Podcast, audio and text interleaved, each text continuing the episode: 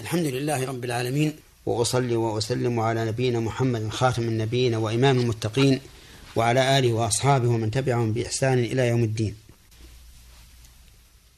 أما بعد أيها المستمعون الكرام فهذه الحلقة الحادية والستون بعد المئة من حلقات من أحكام القرآن الكريم. يقول الله تبارك وتعالى وقاتلوا في سبيل الله الذين يقاتلونكم ولا تعتدوا إن الله لا يحب المعتدين. في هذه الآية أمر الله عز وجل عباده أن يقاتلوا في سبيل الله. من يقاتلهم؟ وأن لا يعتدوا على أحد بفعل ما لا يحل من تمثيل أو تنكيل أو قدر بعهد أو ما أشبه ذلك. ثم قال واقتلوهم حيث ثقفتموهم وأخرجوهم من حيث أخرجوكم والفتنة أشد من القتل ولا تقاتلوهم عند المسجد الحرام حتى يقاتلوكم فيه فإن قاتلوكم فاقتلوهم كذلك جزاء الكافرين. في هذه الآية أمر الله تعالى أن نقتل المشركين حيث وجدناهم حيث ثقفتموهم أي وجدتموهم وأخرجوهم من حيث أخرجوكم يعني أخرجوهم من ديارهم كما أخرجوكم منها. أي كما أخرجوكم من دياركم. والفتنة أشد من القتل يعني الصد عن سبيل الله الذي يقوم به هؤلاء المقاتلون من الكفار أشد من قتلكم إياهم. فأنتم إذا قتلتم قتلا فإما أن يكون مأذونا فيه أو لا فإن كان مأذونا فيه فلا لوم فيه وإن كان غير مأذون فيه فإنه أشد فإن الفتنة أشد منه. لما يترتب على الفتنة من سوء العاقبة وشمول المضرة. ثم نهى الله سبحانه وتعالى المؤمنين أن يقاتلوا أعداء الله عند المسجد الحرام. والمسجد الحرام هو مسجد مكة. والمراد به هنا مسجد الكعبة. والعندية تقتضي أن لا نقاتلهم في حمى هذا المسجد. وهو ما أدخلته حدود الحرم.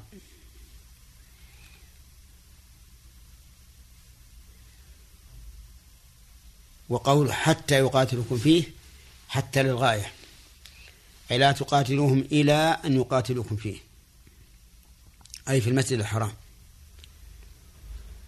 أو فيما عند المسجد الحرام على التعبير الأدق. فإن قاتلوكم عند المسجد الحرام فاقتلوهم. وتأمل الفرق بين التعبيرين. إن قاتلوهم إن قاتلوكم لم يقل فقاتلوهم قال فاقتلوهم. وهو أشد وقعا من المقاتلة. فإن انتهوا فإن قاتلوكم فاقتلوهم كذلك جزاء الكافرين. أي مثل هذا هذه المجازات يجزى الكافرون. في هاتين الآيتين من الأحكام والفوائد. أولا نعم فيهما في هاتين الآيتين من الفوائد والأحكام الإخلاص لله عز وجل لقوله تعالى وقاتلوا في سبيل الله. والمقاتل في سبيل الله هو الذي يقاتل لتكون كلمة الله العليا. لا يقاتل رياء ولا شجاعة ولا حمية ولا من أجل غنيمة أو غير ذلك من أمور الدنيا. وقد سئل النبي صلى الله عليه وعلى آله وسلم عن الرجل يقاتل الشجاعة ويقاتل حمية ويقاتل ليرى مكانه أي ذلك في سبيل الله؟ قال من قاتل لتكون كلمة الله العليا فهو في سبيل الله. ومن فوائد هذه الآية وأحكامها أنه ينبغي ذكر ما يعين المرء على الفعل. هذه الجملة فيها إغراء لقتالهم. يعني كما كانوا يقاتلونكم فلا تتركوهم قاتلوهم.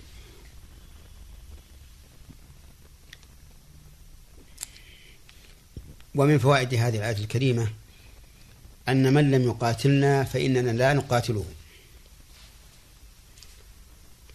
ولكن المفهوم كما يقولون لا ليس لا عموم له. إذ يصدق بصورة واحدة.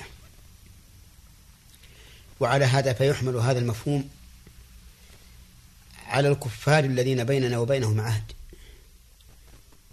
فإن الذين بيننا وبينهم عهد لا يحل لنا أن نقاتلهم ما استقاموا لنا.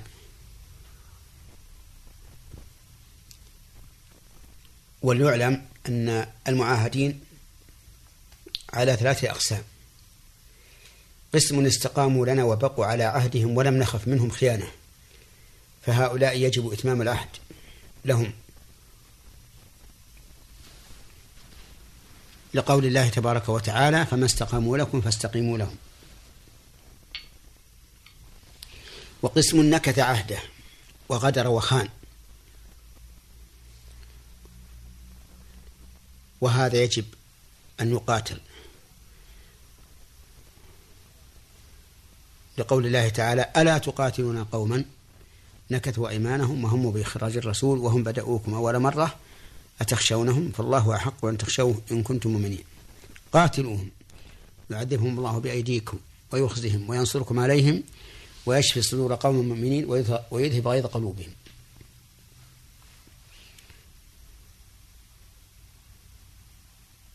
القسم الثالث ممن بيننا وبينهم عهد. من لم يستقيم من لم يستقيموا لنا على الوجه الأكمل بل ظاهر كلامهم بل ظاهر حالهم الاستقامة ولكننا نخاف من الغدر منهم. فهنا فهؤلاء ينبذ إليهم العهد. ويصارحون بأنه لا عهد بيننا وبينكم. ومن فوائد هذه الآية الكريمة وأحكامها تحريم العدوان حتى مع كفار. لقوله تعالى ولا تعتدوا إن الله لا يحب المعتدين. فمن اعتدى على كافر معاهد أو غير معاهد فقد وقع فيما نهى الله عنه. حتى أن رسول الله صلى الله عليه وعلى آله وسلم نهى أن نمثل بمن ظهرنا عليه من الكفار. فقال ولا تمثلوا. ونهى عن قتل الصغار. فقال ولا تقتلوا وليدا. لأن ذلك من العدوان. إذ أن التمثيل لا ضرورة إليه. وقتل الولدان الصغار والنساء. ومن لا يقاتل لا حاجة إليه.